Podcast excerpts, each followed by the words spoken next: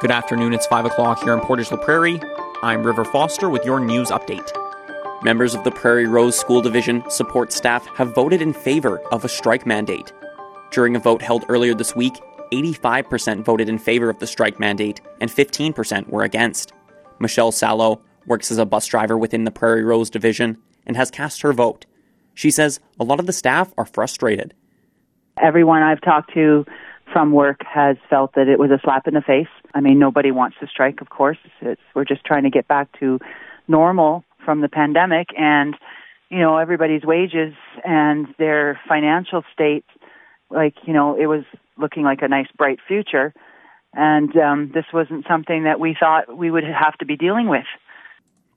The Prairie Rose School Division consists of 2,300 students and employs 395 staff members. There are 17 Hutterian schools and 10 community schools in the division. Communities affected include St. Laurent, Roland, Miami, Carman, and Elie, among others. See more at portageonline.com. A rare rainy weekend is in the forecast for southern Manitoba. Natalie Hasell with Environment Canada says there are several systems that will roll through between now and Wednesday. By the time the sun rises tomorrow, Portage could have received upwards of 40 millimeters of rain some of the worst places, perhaps in southern Manitoba this weekend, could see up to 50 or 60 mils. But that's the average. So again, there too, uh, if you're under a thunderstorm, there could be locally higher amounts. It will also be a very windy weekend, with winds from the northwest gusting up to 80 kilometers per hour. Portage is expected to see temperatures below normal for at least the next week.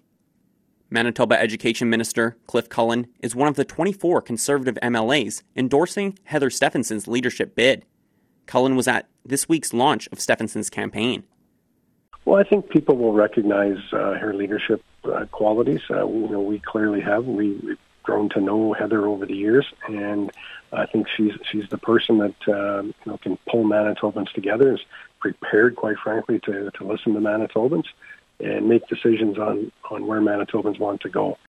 If elected, Stefanson plans to scrap the contentious Bill 64, the education reform legislation. Get the news as it happens. Download the Portage Live app to your smartphone today. That's your news update. I'm River Foster. And in sports, senior men's rugby made its way to Portage last night. The Brandon Barbarians took down the Winnipeg Wasps 44 19 at the Portage Collegiate football field.